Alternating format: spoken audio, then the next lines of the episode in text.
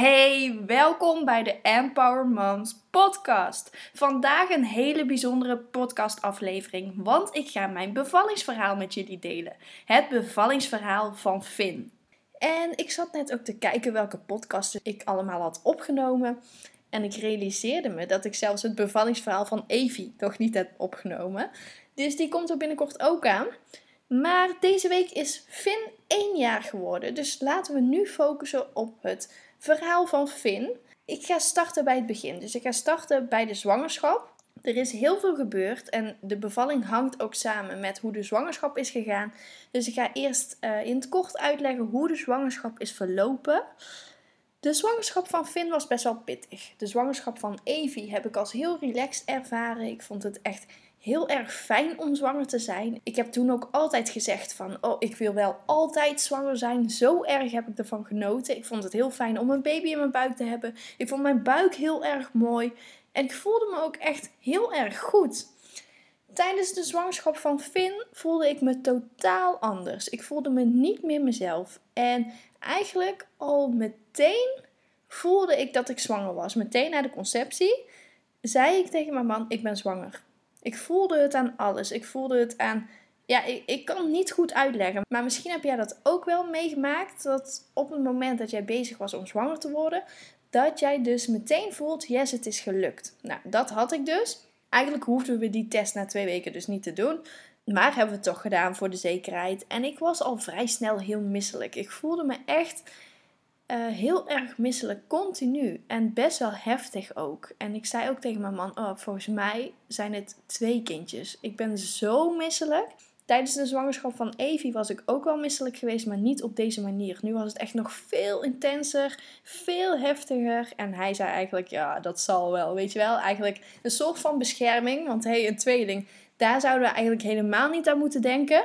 Dat zou echt ehm, best wel zwaar worden. Want er zat niet zo heel veel leeftijdsverschil tussen Evie en Finn. Ik was na negen maanden eigenlijk alweer zwanger. Dus hè, als we een, een tweeling zouden krijgen, dan zou dat best wel veel invloed hebben op, uh, ja, op, op heel onze levens. Dan zou echt ons leven op zijn kop staan. En toen kregen we die eerste echo. Ik was echt kotsmisselijk uh, al die weken. En um, we hadden er enorm naar uitgekeken dat we eindelijk die echo kregen. Want die eerste echo is natuurlijk super spannend. Je wilt gewoon weten of het goed zit, of het kindje goed groeit. En ik zei tegen mijn man: nee, het zijn er echt twee. En toen kregen we dus die echo. Super spannend vond ik dat. En eigenlijk die week voor de echo zei ik al tegen mijn man: nou, ik, ik weet het niet. Um, nu lijkt het alsof het er toch maar één is. Ik had altijd het gevoel dat er twee waren. Maar die paar dagen, die laatste paar dagen voor de echo, voelde ik nee, het is er toch eentje. En op dat moment dat we de echo kregen, de uh, echoscopiste zag ook echt één embryo zitten. Dat was helemaal goed. En ik zei tegen haar van, oh, ik heb al die tijd gedacht dat er twee waren. Ze zegt, nou, we zullen eens even verder kijken. En daar zag ze nog iets zitten. Het bleek niet te leven, want het was al overleden. En mijn gevoel had dus al die tijd gelijk gehad. Het waren dus inderdaad twee kindjes. Het was een tweeling in het begin van de zwangerschap, maar één van die twee heeft het niet overleefd. En mijn lichaam zou het zelf opruimen. Er zou verder niks gebeuren. Ja, omdat het toch al dood was. We zouden het wel in de gaten moeten houden bij de volgende echo. Of het er dan nog zou zitten. Dat bleek niet zo te zijn. Mijn lichaam had het gewoon uit zichzelf opgeruimd eigenlijk een heel gek idee, hè? Dat, dat er twee kindjes in mijn lijf zaten, maar dat, er, ehm, ja, dat mijn lichaam op een of andere manier één kindje uit zichzelf heeft opgeruimd. Maar ik was dus nog steeds misselijk. Al die tijd was ik misselijk. En het, werd, ehm, ja, het bleef wel stabiel, maar ik kon niet zo heel veel. Ik, ook naarmate de zwangerschap vorderde, ik kon steeds minder eten binnenhouden. Ik kon steeds minder drinken binnenhouden. Het was echt niet grappig. Ik had geen energie doordat ik niet kon eten en niet kon drinken. Ik kon alleen maar eigenlijk op de bank liggen. En met een kind ja, van, van 9, 10, 11 maanden is het um, dus best wel lastig dat je niks kan. En mijn man zat dus twee weken per maand in het buitenland. Dus in die tijd stond ik er echt alleen voor. Dat was echt overleven. Dat was echt niet fijn. Ik voelde me echt een wrak. Ik heb in die tijd ook heel erg weinig gewerkt. Ik kon het gewoon niet. En zat voornamelijk dus op de bank uit te rusten. Want ik moest al mijn energie sparen. Want je kunt je voorstellen, als er geen energie ingaat, ja, dan kun je ook geen energie gebruiken. Het was zelfs zo erg dat ik een paar keer ehm, naar het ziekenhuis ben gegaan vanwege uitdroging. Ik had hyperemesis en dat heeft tot 18 weken geduurd. Vanaf 18 weken zwangerschap voelde ik me beter. Al die tijd heb ik dus bijna niks kunnen eten en drinken. Ik was dus ook niet heel veel aangekomen. Ik was bijna niks aangekomen. Gelukkig ging het met Finn wel goed. Dat was echt mijn grootste angst van, hè, ik, ik kan niks eten en drinken. Hoe kan hij nou goed groeien? Gelukkig bleek dat wel allemaal goed te gaan. Hij groeide gewoon op mijn reserves. En vanaf 18 weken was het ook over. Gelukkig. Echt. Daarna heb ik me goed gevoeld van 18 weken tot 20 weken heb ik mij goed gevoeld. Het duurde niet heel lang. maar dat waren hele fijne weken. En ik dacht, oh, gelukkig. Weet je, eindelijk kan ik gaan genieten van mijn zwangerschap. Nou, toen kwamen de 20 weken. Toen kreeg ik last van bekkeninstabiliteit. En de mensen die het hebben gehad, weten hoe pittig bekkeninstabiliteit kan zijn. Want je kunt moeilijk lopen, je kunt moeilijk zitten, je kunt moeilijk liggen. Je kunt niet heel lang in één houding staan, zitten, liggen. Je moet echt steeds van houdingen wisselen en alles wat je doet, doet eigenlijk heel veel pijn. Ik had er echt heel erg veel last van. Ik dacht van, nou weet je, als dit aan blijft houden, ik weet gewoon niet hoe dat verder moet. En weet je, ik, ik heb verloskunde gestudeerd. Ik, had er, ik wist hier heel veel over. Ik heb ook meteen een bekkenfysio ingeschakeld. Ik dacht, nou weet je, ik wil hier uh, op een zo goed mogelijke manier proberen mee om te gaan. En door middel van, van de juiste oefeningen. Dus ik heb van die bekkenfysio heb ik heel veel oefeningen gekregen. Die mij ook hielpen om met de pijn om te gaan. Om ervoor te zorgen dat het niet erger zou worden. Want het zou kunnen dat je door de bekkeninstabiliteit in een rolstoel kunt belanden. En dat was iets wat ik absoluut niet wilde. Wij wonen in een drive-in woning. De woonkamer zit dus op de eerste verdieping. De woonkamer en de keuken uh, de wc zit beneden of boven. Het zit ook niet op dezelfde verdieping als de woonkamer. Dus weet je, het, het kon niet dat ik in een rolstoel zou belanden. Dat wilde ik echt kosten wat kost voorkomen. En bovendien had ik nog een kind rondlopen. En zat mijn man steeds twee weken in het buitenland. Dus, dus ik wilde voor mezelf er alles aan doen. En natuurlijk heb je niet altijd alles in de hand. Hè? Soms loopt het gewoon anders dan verwacht. Maar gelukkig kwam ik niet in een rolstoel terecht. Gelukkig hielpen de oefeningen. Het zorgde ervoor dat het niet veel erger werd. Maar het bleef wel een enorme impact op mijn leven hebben. Want hè, ik, ik kon gewoon niet goed zitten. Ik kon gewoon niet goed liggen. Ik kon niet goed staan. Ik wist niet goed wat ik nou moest doen. je, je kunt gewoon niks. Je kunt ook geen lange afstanden lopen. We wilden bijvoorbeeld een keer een dagje naar het safaripark. Ja, dat, dat ging gewoon niet. Ik kon niet de hele dag lopen. Dan zou ik elk kwartier moeten gaan zitten. Elk half uur hooguit. Dus ja, dat, dat ging echt niet. Dus daar moest je continu rekening mee houden met wat je ging doen. Moest ik boodschappen doen, ja, dan moest ik ervoor zorgen dat ik dus binnen een half uur weer terug was eigenlijk. Omdat ik het gewoon niet volhield. Dat was echt heel erg lastig. Dat maakte ook eigenlijk dat ik de zwangerschap niet heel leuk vond. Eerst die hyperemesis die ik had en daarna de bekkeninstabiliteit. En op een gegeven moment zei ik ook tegen mijn man: Volgens mij ligt de baby in stuit. Volgens mij ligt de baby in stuitligging. Want uh, als verloskundige heb ik heel veel buiken gevoeld. Hè? Hoe het kindje ligt. Ik, ik kan precies voelen waar het hoofdje ligt, waar de billen liggen. Ik kan precies voelen waar de rug ligt, waar de, de uh, voeten en de armen liggen. Dus dat heb ik bij mezelf ook gedaan. En ik was ervan overtuigd, ook doordat ik aan één kant heel veel bewegingen voelde. En dat precies dezelfde kant was als toen ik zwanger was van Evie. Evie lag in stuitligging, dus ik was er al vrij snel van overtuigd. Deze baby ligt ook in stuit. Het was echt een gevoel. En op basis van mijn ervaring, op basis van wat ik ook tijdens de zwangerschap van Evie heb gevoeld, wist ik eigenlijk zeker, deze baby ligt ook in stuit. Dus toen heb ik dat tegen mijn man gezegd, heb ik dat tegen mijn familie gezegd. En ook tegen de verloskundige gezegd. En zij ging dus voelen. En op een gegeven moment zegt zij: Nee hoor, het kindje ligt gewoon met het hoofdje naar beneden. En alles in mij zei van: Nee, het is niet waar. De billen liggen beneden. De billen liggen beneden en het hoofdje ligt boven. Ze bleef het volhouden. Nee, ik weet zeker dat het hoofdje beneden ligt, zei ze. Toen zei ze, nou laten we gewoon een echo gaan maken om het zeker te weten. Nou, dat hebben we gedaan. En toen bleek inderdaad dat de baby in stuitligging lag. Waarmee ik ook meteen wil zeggen van vertrouw op je gevoel. Als jij heel sterk voelt dat iets zo is, of dat er iets anders is, of als jij voelt dat er iets niet goed is, dan is dat vaak ook zo. Je gevoel is heel erg duidelijk. Jouw moedergevoel klopt eigenlijk altijd. Dus vertrouw echt op dat gevoel. Ik heb het al heel vaak meegemaakt en elke keer klopt het. Ook als anderen zeggen, ook als professionals zeggen: nee, het is niet waar. Jawel, want jij hebt dat gevoel en jij bent de moeder van jouw kind en jij voelt dat heel sterk. Maar goed, de baby bleek dus in stuitligging te liggen. Evie bleek ook in stuitligging te liggen. Tijdens haar bevalling heb ik uiteindelijk een keizersnede gehad. Uh, het was een hele lange bevalling met uiteindelijk een keizersnede. Dat ga ik nog wel delen in een volgende podcast, want dat is denk ik ook wel een heel interessant verhaal. Maar nu kregen we dus de keuze van wat doe je? Wil je de baby laten draaien? Heb ik bij Evie wel gedaan. En nu dacht ik van, nou weet je, het kan geen toeval zijn. Twee kindjes die in stuitligging liggen. Eén kindje is al vrij zeldzaam. Hè? Stuitliggingen komen niet zo heel erg veel voor. Twee zwangerschappen waarvan beide kindjes in een stuitligging liggen. Dat komt al helemaal weinig voor. Ik dacht van, nou, er is vast een reden waarom ze zo liggen in mijn buik. Misschien is mijn baarmoeder, hè, heeft die een of andere gekke vorm, ja, je weet het niet. Maar er zal vast een reden zijn dat ze op deze manier comfortabel liggen in mijn buik. Dus ik wil dat eigenlijk ook niet verstoren. Ik wil dat niet verstoren door ze te gaan draaien. Bij Evie was het uiteindelijk ook niet gelukt, hebben we heel veel geprobeerd. Maar ik wilde dat bij Finn niet weer. Dus ik gaf dat aan. Ik wil, ik wil geen uh, versie. Ik wil niet dat ze gaan draaien. En toen zei de gynaecoloog: Nou, weet je, we kunnen wel weer proberen om een stuitbevalling te doen.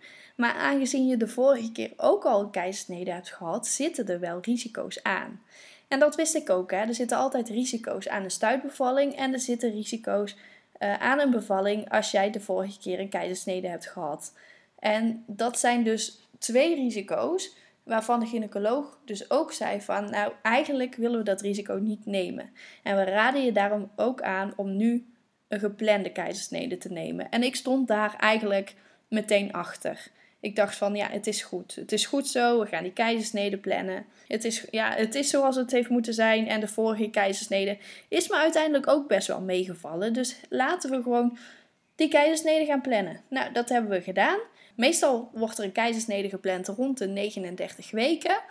Maar omdat wij eigenlijk op 1 juli wilden bevallen, omdat er een nieuwe wet in zou gaan, de wet waarbij je partner 6 weken verlof krijgt tegen 70% salaris, wilden we daar eigenlijk heel graag gebruik van maken toen hebben wij gezegd, nou laten we de keizersnede even een beetje uitstellen tot 1 juli, zodat we hopelijk daarvan gebruik kunnen maken. Met in ons achterhoofd wel het idee, ja weet je, dan ben ik over de 40 weken, dus de kans is heel klein dat ik die datum ga halen. Maar weet je, we kunnen het altijd proberen, we zien het wel. En ik hield me er ook niet heel erg aan vast hoor. Het was meer van, oké, het is mooi meegenomen. Maar Finn besloot anders. Eigenlijk voelde ik al vanaf 36,5 week voelde ik het al wel een beetje rommelen in mijn buik. En dat heb je altijd. Tegen het einde gaat het rommelen. Bereid je lichaam zich voor om te gaan bevallen. En voel je van alles. Mijn man zou alleen pas met 37,5 week thuiskomen. En ik wilde per se dat hij thuis zou zijn als ik zou gaan bevallen. Dat was echt mijn grootste nachtmerrie. Dat hij nog op zee zou zitten als ik zou moeten gaan bevallen. Dat zou ik echt niet getrokken hebben. Dus ik was uiteindelijk heel blij dat, dat ik toen 37,5 week zwanger was en ik nog niet bevallen was en hij gewoon thuis was. Dat gaf me heel veel rust. De avond van 13 juni, dat was op een zaterdag, toen werden de krampen in mijn buik werden wat heviger. En ik zei tegen mijn man, ik ga morgen bevallen. Ik weet het zeker, ik ga morgen bevallen. En hij zegt, ja, we zien het wel hoor, dat, dat weet je toch nog helemaal niet. Ik zeg, ja, ik weet het wel, morgen ga ik bevallen. En inderdaad, die nacht zijn de weeën begonnen. Ik heb die avond ook nog alles klaargezet. Ik heb eh, de laatste spullen in mijn tas gedaan, omdat ik dacht van, nou, misschien moet ik vannacht of morgen vroeg naar het ziekenhuis. Ik had al opvang geregeld voor Evie, dus eh, weet je, als we weg moesten, dan was het met één belletje geregeld en dan waren mijn ouders meteen hier. Dus dat was allemaal prima. En die avond heb ik ook niet echt geslapen. Ik had heel veel pijn in mijn buik. Het was onrustig. Uh, ik kon het wel aan, maar het was een beetje zo'n vervelend gevoel. Zo'n gevoel dat je pijn hebt, dat, dat het te heftig is om te gaan slapen, maar dat het wel gewoon oké is. Ik, ja, ik, kan, ik kan niet goed uitleggen hoe het voelt, maar als je zelf bent bevallen, dan snap je wat ik bedoel. Mijn man kon ook niet slapen door mij. Ik was heel erg aan het woelen en uh, ik hield hem ook de hele nacht wakker. Was hij niet heel erg blij mee trouwens. maar ik dacht, ja hallo, ik ben hier aan het bevallen ook van jouw kind. Hè? Dus uh, dan moet je er ook maar iets voor over hebben. Ik doe hier al het werk, zeg maar. En toen uiteindelijk rond half vier, toen dacht ik echt van, nou ik trek het niet meer. Ik moet echt ziekenhuis gaan bellen. Want ik zou een keizersnede krijgen. Het ziekenhuis moet natuurlijk op de hoogte worden gebracht dat de bevalling spontaan is, uh, is begonnen. Ja, voordat ik daar ben en voordat ze al die onderzoeken hebben gedaan, of ik daadwerkelijk aan het bevallen ben, voordat ze iedereen hebben opgeroepen, ben je alweer een paar uur verder. En ik wilde niet het risico lopen dat ik met volledige ontsluiting nog zou moeten wachten op een keizersnede, terwijl ik eigenlijk zou moeten persen bijvoorbeeld. Dat zou ik echt willen voorkomen. Uh, uiteindelijk heb ik het nog wel even uitgesteld om het ziekenhuis te bellen tot de ochtend daarna. Dat was niet heel erg fijn, moet ik zeggen. Ik zat telkens op de klok te kijken van, oh jeetje, is het al acht uur? Um, kan ik het ziekenhuis al bellen? Maar ja, ik hield mezelf voor gewoon even wachten, ook totdat Evie wakker is. Want voor haar is het ook niet fijn, anders moet ik mijn ouders wakker bellen. Um, is natuurlijk echt volkomen onzin. Want natuurlijk, hè, als, ik, als ik moet bevallen, mag ik hun altijd wakker bellen. Maar dat was echt zo'n stemmetje in mijn hoofd. Nou, wacht maar gewoon tot morgen vroeg. Dus die ochtend daarna heb ik meteen het ziekenhuis gebeld. We moesten meteen langskomen. We hebben Evie weggebracht en um, uiteindelijk ben ik het ziekenhuis niet meer uit geweest uh, tot een paar dagen na de bevalling. Ik moest meteen blijven. Ze hebben onderzoeken gedaan. Ik moest aan de monitor liggen om te kijken hoe het met, uh, hoe het met Finn zou gaan. Of alles nog goed zou zijn. Nou, hij had het nog prima naar zijn zin in mijn buik. En ik had inderdaad weeën en ontsluiting. Dus de bevalling was begonnen. Uiteindelijk kreeg ik dan een infuus en kreeg ik een blaaskatheter. Werd ik helemaal klaargemaakt voor de keizersnede. Nou, ik had eigenlijk al um, bedacht, s ochtends, van nou, ik ga niks meer eten en drinken, want ik word straks toch geopereerd. Dat bleek ook een uh, juiste beslissing te zijn. Want je moet natuurlijk nuchter zijn om geopereerd te worden. Nou, uiteindelijk hebben ze iedereen opgeroepen en kreeg ik smiddags een keizersnede. En al die tijd had ik weeën en het werd ook steeds erger. Op een gegeven moment wist ik gewoon niet meer hoe ik moest staan of liggen. Um, moest ik ze echt weg gaan puffen. Als iemand tegen me praatte, zei ik echt van wacht even, er komt weer een wee aan. Kon ik er gewoon niet naar luisteren. Nou, dan weet je al dat je al best wel wat ontsluiting hebt en dat de bevalling al wel uh, zich aan het vorderen is. Maar op een gegeven moment, toen ik dat infuus had en toen ik de blaaskatheter had, ik had toen nog geen ruggenprik en ik kon mijn bed niet meer uit. Dat was een heel vervelend moment, want ik, ik kon mijn weeën alleen nog maar opvangen in bed. Ik, ik wilde gewoon heel graag op handen en knieën zitten. Ik wilde een beetje leunen. Dat kon allemaal niet. Dus dat was echt heel erg vervelend. En ze reden mij naar de operatiekamer en ik zei best wel hard van, nou, ik kan gewoon niet wachten totdat die ruggenprik erin zit. Ik trek het gewoon niet meer. En de anesthesist die hoorde dat en die zei van, nou, ik, eh, ik kan er ook niet op wachten, dus laten we maar snel gaan beginnen. En uh, nou, zijn die ruggenprik gezet, ging allemaal goed. En uh, dat, was, dat was heel fijn op het moment dat ik die weeën niet meer voelde. Het, was, het gaf zoveel rust, want sinds de avond ervoor had ik natuurlijk weeën gehad. Nou, dat, ik lag om half vier op de operatiekamer, zoiets, smiddags. Dus je kunt je voorstellen, vanaf 7 uur s'avonds tot half vier smiddags heb ik al die tijd weeën gehad. Best wel pittig. En ik was zo blij dat ik ze niet meer voelde. Ik was echt moe. Ik was echt op. Nou, toen ging het uiteindelijk best wel snel. Ik wist ook wat me te wachten stond, want ik had al een eerdere keizersnede gehad. Finn werd geboren met zijn billen eerst, want hij lag natuurlijk in stuit. En uh, toen zag ik ook meteen dat het een jongetje was. Super blij dat het inderdaad klopte. Dat was ook ergens een angst van mij. Van, oh, weet je, je zult zien dat het straks weer een meisje is. En ik heb al die meisjespullen weggedaan. Echt een totaal irrelevante angst. Maar hè, af en toe spookt dat gewoon door je hoofd. Dus op het moment dat ik zag dat het een jong was, dacht ik van yes, het klopt. Nou, Finn werd dus geboren en meteen werd hij meegenomen om, uh, om na te kijken. Dat was ook heel normaal, hè? dat was bij Evie ook het geval. Wordt gewoon nagekeken door de kinderarts. En daarna, als alles goed zou zijn, zou die gewoon bij mij mogen liggen. En zouden we lekker mogen knuffelen terwijl ze mijn buik dicht aan het maken waren. Maar met Finn ging het niet zo goed. En uh, hij had heel veel moeite met ademen. Kon niet zo heel erg goed ademen. Had heel veel slijm in zijn longen. Want hij had heel veel vruchtwater binnengekregen. Echt super zielig. Dus ze hebben ook zijn longen uitgezogen. En ze hebben hem geholpen bij het ademen. Uh, uiteindelijk duurde het allemaal wel heel lang. Had hij nog steeds moeite met ademen. Uh, ging het allemaal niet zo goed. En wilden ze hem meenemen. Ehm, ik mocht hem nog wel heel eventjes bij me hebben. Ik mocht hem een kusje geven. Ik mocht hem heel eventjes vasthouden. Dat was super fijn. Maar toen werd hij daarna al vrij snel meegenomen. Omdat het echt niet goed met hem ging. En ze hem goed in de gaten moesten houden. Hij werd meegenomen naar de neonatologieafdeling. Hij was, uh, ja, hij was geen uh, prematuur. Hè. Hij was met precies 38 weken geboren. Maar omdat hij intensievere zorg nodig had, werd hij, uh, ja, werd hij daar naartoe gebracht. En ik had ook altijd tegen mijn man gezegd: Weet je, als wij worden gescheiden, als, als Finn wordt meegenomen en ik moet op de operatiekamer blijven liggen, dan wil ik gewoon dat jij met hem meegaat. Want ik kan niet met hem mee. Dus één van ons moet altijd bij hem blijven. Dat, dat hadden wij afgesproken. En zo is het ook gebeurd. Mijn man vroeg aan mij van, ja, moet, moet ik bij jou blijven? Ik zeg, nee, nee, ga alsjeblieft met Finn mee, want ik wil niet dat hij alleen is. Ik kom net in, in deze wereld, alles is nieuw. En dan wil ik wel dat er iemand vertrouwd bij hem is. Ik kan niet bij hem zijn, dus moet jij het doen. Um, dus hij werd meegenomen, mijn man was weg en ik lag daar in mijn eentje op de operatiekamer. Nou, ik wist niet hoe het met mijn kind ging, want, want ik, ik was niet bij hem. En op een gegeven moment voelde ik me wat duizelig worden en ik voelde me wat lichter in mijn hoofd worden. En de anesthesist die zei ook van, ja, gaat het dan wel goed? Want die zag mijn bloeddruk heel erg dalen. Ik zeg, ja, ik voel me een beetje slap. Hij zegt, ja, dat dacht ik al. En hij gaf me wat medicatie om mijn uh, bloeddruk weer uh, omhoog te krijgen. Het bleek dat ik best wel wat bloedverlies had. Dat ik best wel wat bloed was verloren, omdat de placenta vast bleek te zitten. Dus ik had toen heel veel bloed verloren. En uiteindelijk hebben ze dat gelukkig wel weten te stoppen. Maar ik voelde me dus al heel erg slecht. En doordat ik zoveel bloed had verloren, moest ik ook heel lang in de uitslaapkamer blijven. Want ze moesten mij in de gaten houden of alles wel goed ging. Of ik er nog wel bij zou blijven. En zodat ze me ook medicatie konden geven. En regelmatig kwamen er ook mensen naar mij kijken. Kwamen ze me controleren. Uh, kwamen ze controleren of mijn baarmoeder wel goed samentrok. Want na de bevalling uh, moet die dus goed samentrekken. Zodat je wat minder uh, bloed verliest. Dus dat bloed kwamen ze ook regelmatig checken. Nou, ik lag daar in mijn eentje op die uitslaapkamer. En ik dacht van, nou ja, ik, uh, ik ben net bevallen. Maar ja, zo voelde het niet. Ik was net bevallen, maar mijn man was weg. Mijn kind was weg. Ik wist niet hoe het met mijn kind ging. Echt, dat was niet fijn. Want ik wist niet hoe lang het überhaupt zou duren voordat ik naar, uh, voordat ik naar Finn toe mocht. Ik wilde zo graag naar mijn kind toe, maar het kon niet. Dat voelde echt heel erg eenzaam. Dat ik daar in mijn eentje lag dat ik het gevoel had van ik voel me zo slecht.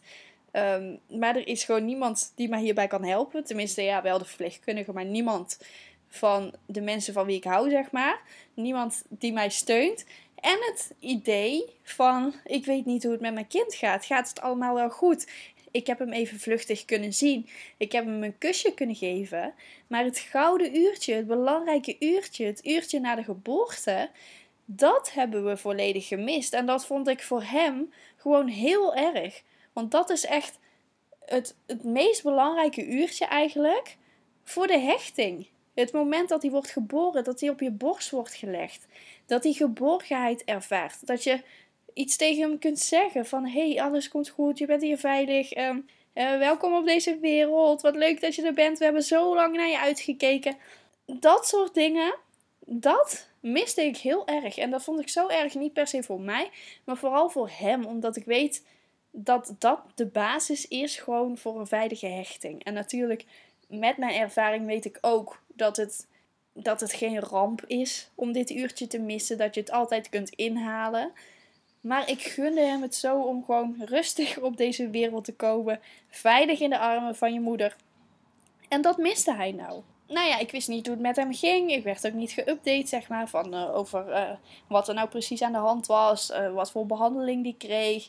Ik, ik had geen idee. Ik vond dat best wel beangstigend. En uiteindelijk werd ik teruggebracht naar de afdeling. Toen ik weer stabiel genoeg was, werd ik teruggebracht naar de afdeling. Ik mocht toen in een kamer op de neonatologieafdeling uh, mocht ik verblijven. Dus uh, waar mijn zoon lag, in die kamer, daar mocht ik ook gewoon naartoe. Dat was al echt super fijn, want ik heb heel veel stage gelopen. Ook op de neonatologieafdeling. En die afdeling was altijd apart van waar de moeder lag. Dus dat was ook een van mijn angsten van, oh jeetje, nu kan ik nog steeds niet naar mijn kind toe.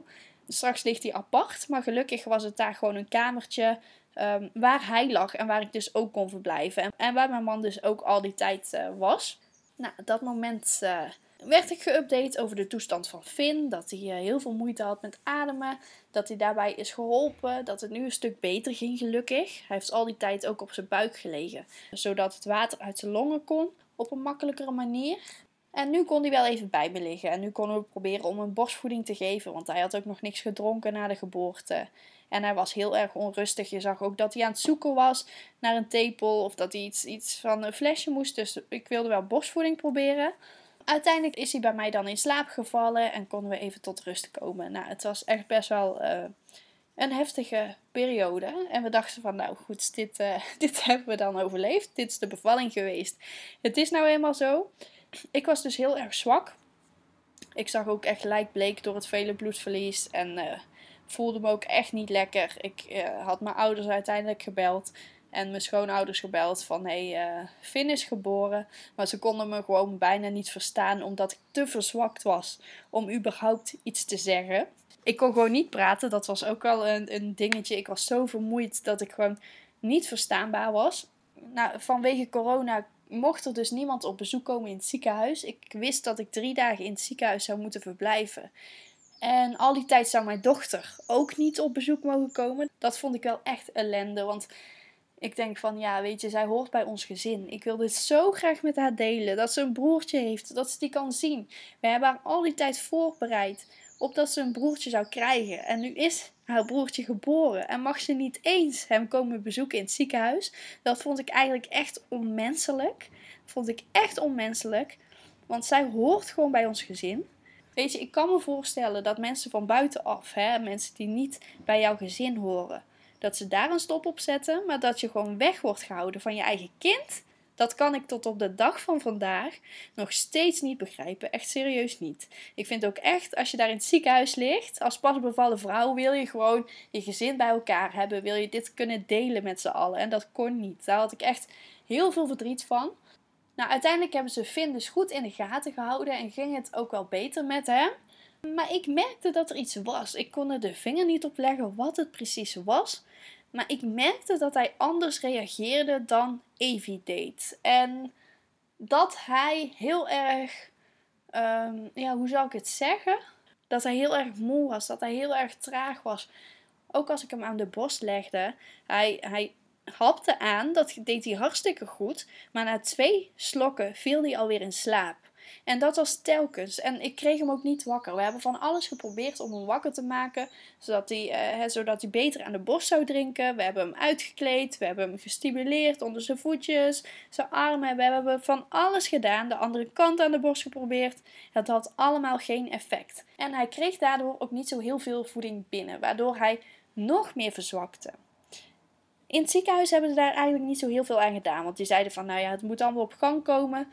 Maar ik voelde, mijn borsten zitten heel erg vol met melk. En ik heb genoeg melk. Ik had ook echt genoeg melk. Want ik heb Evie tot, tot, uh, totdat ze 15 maanden was, heb ik haar borstvoeding gegeven. Uh, dus ik was pas drie maanden voor de bevalling was ik gestopt met die borstvoeding. Waardoor die borstvoeding dus al vrij snel weer op gang kwam. Dus daar had Finn eigenlijk geluk bij. Hij hoefde heel weinig te doen. En toen dachten we ook, nou misschien krijgt hij dan wel te veel binnen in één keer we hebben van alles geprobeerd, maar het hielp niet. Dus ik ben toen gaan kolven om hem dat proberen bij te geven. Had ook niet echt heel veel effect. Uh, je merkte ook dat hij wat meer aan het uitdrogen was. Hij had van die uraten in de urine. En dat is vaak een teken dat hij echt te weinig voeding binnenkrijgt. En dat er echt iets moest gaan veranderen. Nou, daar had het ziekenhuis in eerste instantie niet echt uh, op gereageerd. Die dachten van, nou, dat komt vanzelf wel goed. Maar na twee dagen, toen uh, op de dag eigenlijk dat we naar huis gingen, toen zeiden ze van nou neem toch maar een flesje mee voor de zekerheid en probeer hem daarmee bij te voeden, want we hebben het idee dat hij toch te weinig binnenkrijgt. En je merkte het ook aan zijn gewicht dat dat niet echt bijkwam, dat dat eigenlijk alleen maar aan het afvallen was. Nou, ze hebben ons toch naar huis gestuurd. Op wonderbaarlijke wijze was de kraamverzorgende echt verbaasd over, want hij was eigenlijk al uh, eh, 10% afgevallen. Maar het ziekenhuis zei ook, nou we sturen je naar huis. De kraamverzorgende houdt het wel in de gaten. En als het niet goed is, nou dan zien we je gewoon uh, vandaag of morgen weer terug. Nou, dat uh, vonden wij een beetje gek en ook een beetje beangstigend. Die gedachte van, oh jeetje, we mogen nou wel naar huis. Maar we hebben het gevoel dat we er niet echt van kunnen genieten. Juist doordat het nog niet heel erg goed ging met Finn. En doordat ik zelf nog heel erg verzwakt was. ik had natuurlijk ook die zorg om Finn, maar ook lichamelijk, doordat ik zoveel bloed was verloren, was ik lichamelijk ook heel erg zwak. De eerste dag na de bevalling moest ik al proberen te douchen. Nou, ik dacht, uh, ik, ik probeer het wel gewoon, maar ik weet niet of het lukt. En op het moment dat ik dus onder de douche zat, want ik mocht nog niet staan vanwege het warme water en mijn uh, lage bloeddruk. Toen ik dus onder de douche zat, toen zei ik van nee, het gaat niet goed. Ik heb het gevoel dat ik flauw ga vallen en ik moest echt gigantisch overgeven. Uh, hebben ze er ook iemand anders bij gehaald. Dus ze kwamen met, met drie mensen kwamen ze de kamer ingestormd om mij uit die douche te trekken. Om mij weer op bed te leggen. En um, zeiden ze van nou blijf voorlopig maar even liggen. Want uh, dat ging ook niet goed. Ik kreeg dus ook extra medicatie omdat ik zoveel pijn had. Dus daarna moest ik weer beginnen met, met kleine stapjes zetten.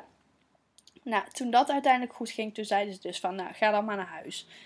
En thuis dat was ook wel weer een uitdaging. Want nou ja, de kraamverzorgende die was er gelukkig en die hield ons wel goed in de gaten. Het was echt een, een hele fijne kraamverzorgende. Echt complimenten voor haar. Zonder haar had ik het echt niet gered die eerste week. We moesten het gewicht van Finn dus heel erg goed in de gaten houden. Juist omdat hij al zoveel was afgevallen. Hij was al rond de 10% afgevallen, dus hij mocht absoluut niet meer afvallen. En daarom moest hij voor en na elke voeding gewogen worden. Dus zodat we precies konden zien hoeveel melk hij had binnengekregen. En doordat ik heel graag borstvoeding wilde geven, legde ik hem wel altijd aan. Dus ik moest ook wel kolven, maar ik legde hem eerst aan de borst, zodat hij toch wat kon drinken, ook al waren het maar twee slokken. Ik probeerde hem dan wel steeds te stimuleren, hè, in de hoop dat hij toch wat meer zou drinken. En vervolgens kolfde ik het. En ik had inmiddels zoveel gekolfd dat ik een hele voorraad uh, in de vriezer had liggen. Dus ik had echt meer dan 10 liter in de vriezer liggen. Ik had echt heel veel melk. Dus die melk die stroomde eruit. Er was gewoon niks mis met de melkproductie, zeg maar. Dus ik had een hele voorraad. Dus mijn man kon hem dan het flesje geven terwijl ik aan het kolven was. Maar zo was je toch telkens best wel lang bezig. Want ik moest hem dan eerst aan de borst leggen, vervolgens wat stimuleren. Nou ja, dan ben je toch ook al wel 20 minuten verder. En vervolgens moest ik dan nog gaan kolven. Nou, dan ben je zo weer een uur verder. Dat put ook uit. Ik was zelf al heel erg verzwakt en dat kostte heel veel energie. Ergens iets in mij zei van, nou probeer dit gewoon nog even. Want anders zou ik echt spijt hebben later van, ja, had je maar even wat meer doorgezet. Dus ik wilde eigenlijk echt proberen dat die borstvoeding zou lukken. En we vonden het ook best raar dat Finn eigenlijk niet zo goed dronk. Ze dachten in het ziekenhuis dat hij misschien een te kort tongriempje had, maar dat bleek niet het geval te zijn, gelukkig. Maar wat het dan wel was, we stonden eigenlijk voor een raadsel. Uh, de kraamverzorgende die keek wel steeds mee aan, met hoe ik borstvoeding gaf.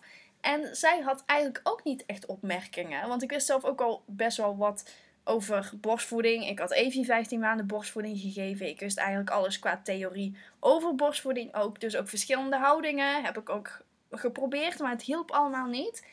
Um, dus wij stonden eigenlijk een beetje voor een dilemma van wat doen we nou? We merkten dat hij ook steeds meer moeite kreeg om zijn flesje leeg te drinken. En die afgekolfde voeding, dat kostte hem heel veel energie om dat in een flesje te drinken. Dus ik kon dan wel stoppen met die borstvoeding. Maar als ik dan over zou gaan op flesvoeding, zouden we met precies hetzelfde blijven zitten. Dus we vroegen ons af, wat moeten we dan? Want hij moet toch gaan eten en alles lijkt hem heel veel energie te kosten de verloskundige zei toen van nou probeer eens met fingerfeeding hem bij te voeden. Nou, dat was wel echt een dingetje. Fingerfeeding, dan geef je je kind eigenlijk voeding via een spuitje. Dus je trekt al die voeding op in een spuitje. Vervolgens stop je je vinger in zijn mond en er zit dan aan het spuitje zit er geen naald, maar zit er een draadje, zeg maar, een, een plastic buisje, waar die dus aan kan zuigen. Eigenlijk, je moet het een soort van vergelijken met als je een kalfje drinken geeft via zo'n spuitje. Misschien heb je het wel eens gezien. Maar zo gaat dat dan dus ook bij baby's. Dus toen wij dat te horen kregen, probeerde ik hem dus eerst aan de borst te leggen. En vervolgens hem dus bij te voeden met dat spuitje. Nou, en je zult denken, baby's drinken in het begin nog niet zo heel veel. Dat klopt. Maar met zo'n spuitje duurt het allemaal best wel lang. Ook al is dit maar 10 of 15 milliliter per keer. Het lijkt echt heel weinig en dat is het ook eigenlijk wel. Maar je bent er toch heel lang mee bezig. Ook doordat hij heel veel moeite had om zelfs die melk uit dat spuitje te krijgen. Dus wij moeten telkens wat, wat voeding in zijn mond duwen, maar dan slikt hij het weer niet door. Dus dat was ook een beetje gedoe. Uiteindelijk waren we een beetje ten einde raad van ja, wat moeten we nou? En hij drinkt gewoon niet, hij moet nou echt bijkomen. Uiteindelijk ging de kraamverzorgende naar huis die dag. En dat vond ik wel een beetje eng in het begin. Die eerste nacht alleen thuis van ja, je weet niet zo goed hoe het met je kind gaat. Ik merkte dat hij heel erg suf was, dat hij heel weinig energie had, dat hij niet goed dronk. Hij was ook vrij snel heel koud. Hij koelde heel snel af en in die tijd was het ook een hittegolf. Dus het was echt 35 graden. Wij hadden het bloedheet. Wij sliepen gewoon eigenlijk met niks aan. En Finn die lag met drie lagen kleding over elkaar aan. Onder twee vliesdekens met twee kruiken in zijn bed. En nog was hij onderkoeld. Het was echt bizar. Ik was heel blij dat de kraamverzorgende de volgende dag er weer was. Uh, we hebben hem meteen gewogen van hoe staat het ervoor met zijn gewicht. En gelukkig was hij iets bijgekomen. Niet heel veel, ik denk zo'n 20 gram. Maar het was in ieder geval iets. Dus we waren op de goede weg. En telkens was dat weegmoment was wel spannend. Hè? Voor een voeding, na een voeding, hoeveel heeft hij dan gedronken? Gaat het allemaal wel goed? De kraamverzorgende merkte ook dat hij heel erg suf was. Ehm, dat hij nergens energie voor had. Dat hij heel veel sliep. En slapen, ja, dat doen baby's nou eenmaal. Hè? Maar dit was wel echt heel extreem. En ik zelf had er gewoon niet zo'n goed gevoel bij. Ik, ik wist niet precies wat er aan de hand was. Maar iets in mij zei, er is iets niet goed. Maar wat het precies was, ik had geen idee. De kraamverzorgende hield het erg goed in de gaten. En uiteindelijk zei ze ook van, nou, hij ziet eigenlijk wel heel erg geel. Ze bekeek hem elke dag in het daglicht. En hij werd steeds geler. Het begon in zijn gezicht. En uiteindelijk was zijn lijf ook geel. Was zijn oogwit ook geel. De meeste baby's worden in het begin ook geel. En dat is gewoon heel normaal. Maar de kraamverzorgende vond dit best wel alarmerend. En vooral omdat hij zo heel erg suf was. Doordat hij nergens energie voor had. Doordat hij zichzelf niet zo heel goed warm kon houden. Gingen we toch de verloskundige bellen. En toen kwam de verloskundige langs, kon ze ook meteen meekijken met de, met de borstvoeding. En ze keek dan meteen naar zijn kleur. Om te kijken of hij, moet er actie worden ondernomen. Moet hij misschien geprikt worden? Is zijn bilirubine misschien te hoog? Dus dat werd allemaal nagekeken. En eigenlijk toen de verloskundige meekeek, verliep die borstvoeding heel erg goed. Dat zul je altijd zien, hè? Als er iemand bij je komt kijken die meekijkt, net op dat moment gaat het allemaal goed. Terwijl dat al die tijd niet goed ging. Zij zei ook van, ja, ik heb eigenlijk geen tips, want dit loopt gewoon goed. En de kraamverzorgende zei, ja, maar dit is gewoon niet hoe het zoals altijd gaat. En zij kon daarin niks voor ons betekenen. Dus we moesten gewoon doorgaan met die fingerfeeding. Ondertussen keek zij dus ook naar de kleur van Finn. En ze zei van, ja, hij ziet inderdaad wel geel. Meer geel dan de meeste baby's. Dus ik wil hem eigenlijk wel laten prikken. Voor de zekerheid, hè? Want het kan best wel gevaarlijk zijn als hij een te hoog bilirubinegehalte heeft. Bilirubine wordt uitgescheiden door de lever en dat is een afbraakstof die in de huid van de baby terechtkomt. En bij de meeste baby's neemt het gewoon na een paar dagen af bij Finn werd dit alleen maar erger. Dus zij kwam even kijken en ze vond het ook best wel alarmerend. Dus ze had iemand opgeroepen om, eh, om hem te komen prikken. Gelukkig hoefden we daarvoor niet naar het ziekenhuis, want dat zou echt heel erg gedoe geweest zijn. Aangezien ik zelf ook nog niet echt uh, veel kon. Ik mocht ook geen auto rijden, dus ik was zelf heel erg zwak. Zou dan weer in een rolstoel moeten, zou heel Finn mee moeten nemen. Ja, het was gewoon niet handig. Dus gelukkig kwam er iemand langs om hem te prikken. Maar het was coronatijd, dus het duurde allemaal wat langer. En uh, uiteindelijk stond er dan iemand voor de deur in zo'n marsmannetjespak. Echt helemaal beschermd, ook een helm op en een glazen masker voor. En dat zag er eigenlijk best wel uh, bijzonder uit. Maar zij kon dus Finn prikken. Uiteindelijk kregen we best wel vrij snel de uitslag. Diezelfde dag kregen we nog de uitslag. En ik dacht eigenlijk, oh, het is niet goed, we moeten straks weer naar het ziekenhuis. Want als zijn waarde te hoog was, dan zou hij onder de blauwe lamp moeten liggen. Dan zou hij fototherapie moeten krijgen om zijn bilirubinewaarde te laten dalen. Want dat kan uiteindelijk schade veroorzaken in de hersenen. Dus dat is best wel ernstig. We kregen dus een uitslag en ik had me er eigenlijk al op voorbereid dat we weer terug moesten naar het ziekenhuis. Maar gelukkig hoefde dit niet. De uitslag was goed, maar het was wel wat aan de hoge kant. Maar je hebt een waarde en als het boven die waarde zit, dan moet hij dus naar het ziekenhuis. Hij zat er net onder. Het scheelde niet veel, dus we moesten het nog steeds goed in de gaten houden. Maar op dit moment hoefde hij niet naar het ziekenhuis. En we moesten hem gewoon heel vaak in het daglicht leggen. Want daglicht helpt dan om die afvalstoffen af te voeren. Om zijn normale kleur terug te krijgen. En best wel een enerverende dag. was veel gebeurd. De voeding verliep nog steeds niet optimaal. Maar goed, hè, er was nou niet echt iets waarvan wij dachten: oké, we moeten nu het ziekenhuis bellen. Dus hij kwam telkens wel wat aan in gewicht, gelukkig. Maar hij bleef nog steeds heel erg suf. Die nacht was hij echt extreem onderkoeld. En wij maakten ons best wel zorgen. Want de normale temperatuur van een baby ligt tussen de 36,5 en 37,5. En als hij onder de 36,5 is, dan moet je hem warmer aankleden of moet je hem tegen je aanhouden zodat hij kan opwarmen. En zijn temperatuur was 36, dus echt flink te laag. Hij, hij had echt al drie lagen aan, had er kruiken in bed, had twee vliesdekens en nog steeds was hij onderkoeld. En we waren zo moe van het telkens een uur bezig zijn met voeding. Um, anderhalf uur kunnen slapen of proberen te slapen, want het was super heet in onze kamer. Dus dat, dat sliep ook niet echt heel erg fijn. En doordat de temperatuur 36 was, moest hij dus een uur huid op huid bij ons liggen. Nou, op dat moment werd ik helemaal gek. Het was veel te veel en ik kon het gewoon even niet meer aan. Doordat ik zelf heel erg zwak was, doordat alles zoveel tijd kostte. Um, doordat ik het idee had dat er iets met hem niet goed was. En doordat ik gewoon zo weinig sliep. Want slaapgebrek doet ook heel veel met je. Nou, die ochtend dat de kraamverzorgende uh, weer aankwam, heb ik ook alleen maar lopen huilen. Van ja, ik weet het gewoon niet meer. En hoe moet het nou verder? En ik heb het gevoel dat er iets niet goed is. Op advies van de verloskundige, uh, die de dag ervoor was geweest, hadden we ook nog een lactatiekundige ingeschakeld.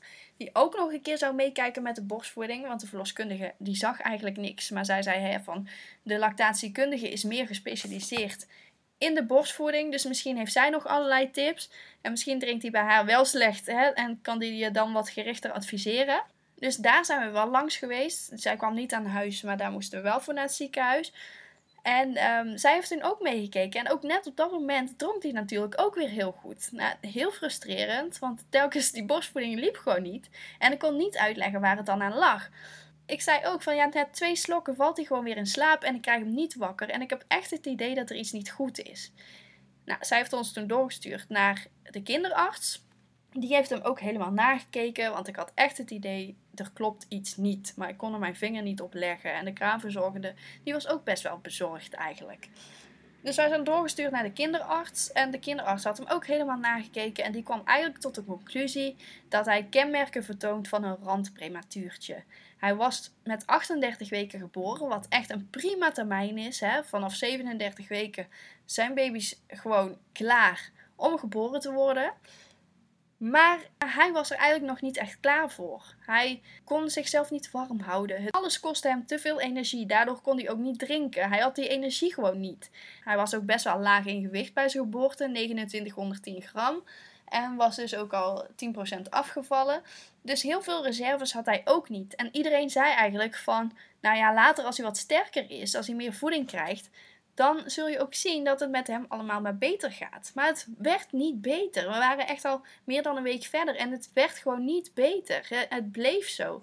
Zelfs na anderhalve week verbeterde het niet. En ik maakte me echt best wel zorgen. Dus die kinderarts zei ook, nou hij vertoont dus kenmerken van een randprematuurtje. En hij was er eigenlijk gewoon nog niet klaar voor. Kijk, qua termijn wel, maar nog niet qua ontwikkeling. Daarin liep hij wat achter. En toen we dat wisten, konden we het ook meer plaatsen. Want al die kenmerken, die waren inderdaad op hem van toepassing. Hè? Niet willen drinken, alles kost te veel energie. Hij heeft geen energie om zichzelf warm te houden. Alles is hem te veel. Ook aanraken, het kost hem heel veel energie. Het kost hem heel veel kracht. Dat, dat was ook heel erg zielig. En het werd ook gewoon niet beter. Dus daarom moesten we hem ook telkens bijvoeden. We zijn uiteindelijk gestopt wel met die fingerfeeding toen hij weer redelijk op gewicht was en we het aandurfden om hem dus gewoon weer flesjes te geven. Dus ik heb toen telkens weer gekolfd en kolfde melk in flesjes gegeven. Heb ik uiteindelijk zo'n vier, vijf maanden volgehouden om fulltime te kolven, wat echt al pittig was. Maar toen dachten we van oké, dit is het dus. Hij is dus een randprematuurtje. En het is fijn om dan te weten dat alles wat je dus hebt ervaren, dat alles waar je zorgen om maakte, dat dat dus gewoon ook klopte. Hè? Dat dat gewoon hoorde bij die symptomen van randprematuriteit. En zelf had ik daar eigenlijk nog niet echt over nagedacht dat dit het zou kunnen zijn. Dus die eerste week was best, best wel hectisch en er kwam heel veel op ons af. En er waren allerlei ziekenhuisbezoekjes. En de verloskundige kwam ook nog een paar keer langs om even te checken hoe het ging. Ik, ik vond het heel erg dat de kraamverzorgende wegging. Ik vond dat echt heel erg. Wij kregen acht dagen kraamzorg omdat ik dus een keisnede had gehad. En in die acht dagen vond ik het zo fijn dat zij mij kon ondersteunen. En ja, dat zij Finn ook mee in de gaten kon houden. Dat voelde heel erg vertrouwd. Daardoor stond ik er niet alleen in, zeg maar. Ik maakte me niet in mijn eentje zorgen, maar zij maakte zich ook zorgen. En we hebben dus heel veel telefoontjes gepleegd met het ziekenhuis, met de verloskundige. We hebben het, ook het consultatiebureau heb ik uiteindelijk ook aan de lijn gehad. Die is ook nog een keer komen kijken, omdat het niet allemaal heel erg goed liep uh, met, met Finn en met de borstvoeding. Dus die moesten ook op de hoogte gehouden worden. En uiteindelijk dachten we van, nou weet je, we hebben het nou redelijk onder controle. De borstvoeding verloopt nog niet heel goed, maar goed, hij krijgt nou flesjes bij. En ja, voorlopig kunnen we daar wel zelf mee vooruit. Ja, de kraamverzorgende zei ook nog van, um, van vind je het fijn als ik langer blijf? En toen zei ik, nee, ja, ik vind het super jammer dat je weggaat, maar we moeten ergens een, grens trekken. En ik denk dat we het nou gewoon zelf moeten gaan doen. En als er iets is, dan kunnen we altijd terugvallen op de verloskundige. Maar ik maakte me nog steeds wel een beetje zorgen. Want iedereen zei altijd: ja, het komt wel goed. Ook toen de kraamverzorgende wegging: oh, hij gaat echt wel drinken. Hij gaat echt wel drinken. Als hij weer meer is bijgekomen in zijn gewicht, dan komt dat allemaal wel goed. Maar het kwam niet goed. Hij bleef heel slecht drinken. En al die tijd was ik aan het kolven. Al die tijd probeerde ik hem eerst aan de borst te leggen. En daarna gaf ik dus flesjes bij. Maar dat frustreerde mij enorm. Ik dacht, ja, er is een reden dat hij niet wil drinken. En iedereen zegt van ja, het komt wel goed, maar we zijn nu een paar weken verder en het is nog steeds niet goed. Dus uiteindelijk heb ik de osteopaat ingeschakeld, omdat de kinderarts, uh, ja, die zei ook van ja, alles is goed, hij is gewoon een randprematuur. Voor de rest zei iedereen ook ja, het komt vanzelf, Mel. Maar ik had dat geduld niet meer. Ik dacht van ja, er is iets aan de hand. Ik had nog steeds dat gevoel eigenlijk hè, van, van er is nog steeds iets aan de hand, maar ik weet niet wat. Dus heb ik de osteopaat uh, erbij gehaald. We zijn naar de osteopaat gegaan. Die heeft hem ook helemaal nagekeken en die zei van nou, zijn hele nek en rug zitten helemaal vast. Hij heeft natuurlijk al die tijd in stuitligging gelegen bij mij, in mijn buik. Wekenlang heeft hij in dezelfde houding gelegen. En dat had dus invloed op, op zijn nek en zijn rug. En daardoor kon hij dus ook niet heel erg goed zijn nek bewegen en deed dat allemaal heel erg pijn. En, dat verklaarde ook waarom hij dus heel erg slecht dronk.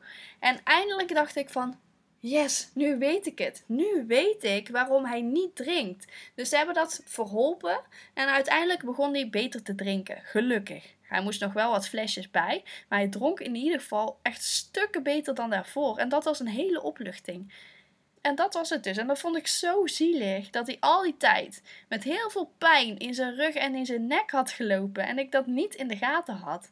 Dat er toch iets was en hij dat niet aan kon geven. En dat er dus een oorzaak was dat hij zo slecht dronk. op dat moment dat we erachter kwamen, waren we alweer een paar weken verder. Dus die eerste weken was ook een soort van overleven. Van, oh jeetje, ik moet hem telkens in de gaten houden. Hij is heel erg moe. Hij kan ook niet heel veel hebben. Die borstvoeding verloopt nog niet heel goed. En ik kreeg ook heel vaak te horen, ja, waarom stop je niet gewoon met kolven? En, en waarom ga je dan niet gewoon flesvoeding geven? Dat is ook echt prima ik wilde zo graag dat die borstvoeding zou slagen. Dat ik er echt alles aan wilde hebben gedaan. Maar uiteindelijk, toen hij uiteindelijk toch best wel beter ging drinken. Maar ik hem toch nog bij moest voeden. Omdat hij dus steeds niet gewend was om een hele voeding zelf uit de borst te drinken. En ik kreeg het ook niet meer aangeleerd. Toen dacht ik van, nou ja, het is goed zo. Ik, uh, ik stop met die borstvoeding. Ik was ondertussen ook weer aan het werk. En dat maakte het ook allemaal niet zo makkelijk om tijdens mijn gesprekken door te gaan kolven. Dus toen heb ik gezegd: het is wel goed. Als ik nu terugkijk, want we zijn nu een jaar verder, dan is het een totaal ander mannetje. In het ziekenhuis werd hij een slome duikelaar genoemd, omdat hij dus heel erg traag was, geen energie had, nergens op reageerde. En nu is het echt een heel levendig mannetje. Nu is het echt een, een, een energieke stuiterbal, zeg maar. Die niet blijft liggen als ik hem aan het verschonen ben. Die alles wil ontdekken. Die overal naartoe wil kruipen. Of probeert te lopen. Dus het is zo'n verschil met een jaar geleden. En ik ben zo blij dat het nou wel goed gaat. Want die eerste weken heb ik zoveel stress gehad over wat er aan de hand zou kunnen zijn. En waarom het zo slecht met hem ging. Waarom hij niet goed dronk. En, en ik had al die tijd het gevoel dat er iets was. Nou, het bleek dus dat eigenlijk alles met elkaar samenhing. Met die randprematuriteit.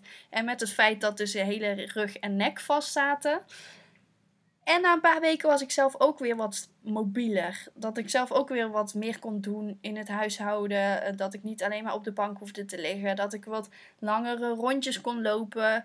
En dat was ook veel fijner. Ik heb in het begin ook Floradix gekregen om het ijzergehalte in mijn bloed wat op te krikken. Want doordat ik zoveel bloed had verloren, uh, was mijn ijzergehalte best wel laag. Ik uh, slikte ook vitamines, dus ook daar zat ijzer in. En dat zorgde er ook voor dat ik me na een paar weken ook weer wat beter voelde. Dat ik me niet meer zo slap voelde. Dat ik ook wat meer dingen kon. Dat ik wat meer aankon. En dat was ook wel fijn, want ik had natuurlijk, hè, Evie, die, die was er ook nog. En ik wilde ook wel echt een moeder zijn voor haar. En niet alleen maar met de baby bezig zijn. Niet alleen maar zo'n moeder zijn die in bed ligt en niks kan. En natuurlijk heb je er ook niet altijd controle over. Maar ik wilde dat zo graag ook weer iets leuks doen met haar. En uiteindelijk kon dat dus. Nou, die eerste tijd was dus best wel pittig. Ik kijk ook niet met heel veel plezier op terug op de eerste weken. Juist door al die stress, doordat we bijna niet sliepen, doordat we hem telkens bij ons moesten leggen omdat hij onderkoeld was, eh, doordat hij zo slecht dronk en die stress ook weer hadden van oh jeetje, wat als hij nou meer dan die 10% gaat afvallen, dan moeten we weer terug naar het ziekenhuis. Ik was zelf dus enorm verzwakt, dus het was niet echt een hele fijne periode. Maar nu is dat gelukkig allemaal weer voorbij en ehm, geniet ik enorm van ons mannetje. Ik zit zelf weer goed in mijn vel en ik kan uiteindelijk goed terugkijken op de bevalling, wat ook heel erg belangrijk is. Ik wilde deze podcast al veel eerder opnemen, eigenlijk vorig jaar al. Toen zei ik al van, nou, ik ga een podcast opnemen over mijn bevalling. Maar het is er niet van gekomen, omdat ik toen echt nog midden in dat proces zat. En mijn hoofd er niet naar stond om dit hele verhaal te delen. Ik wilde het eerst zelf verwerken en dat heb ik nu gedaan. En nu was het dus tijd om mijn verhaal te delen. Ik ben heel erg benieuwd wat jullie ervan vonden. Of jullie misschien herkenning vinden in het verhaal. Want er zijn zoveel bevallingsverhalen. En vaak loopt het heel anders dan je had gedacht. Eigenlijk loopt het bij niemand zoals ze van tevoren hadden gedacht. Echt bij niemand. Dus denk ook vooral niet dat je daar alleen in staat. En ehm, het kan iedereen overkomen. Dat het niet gaat zoals je wilt. Ik wil jullie enorm bedanken voor het luisteren. Als je meer wilt weten over mij of over mijn bedrijf, ga dan naar empowermoms.nl en tot de volgende keer.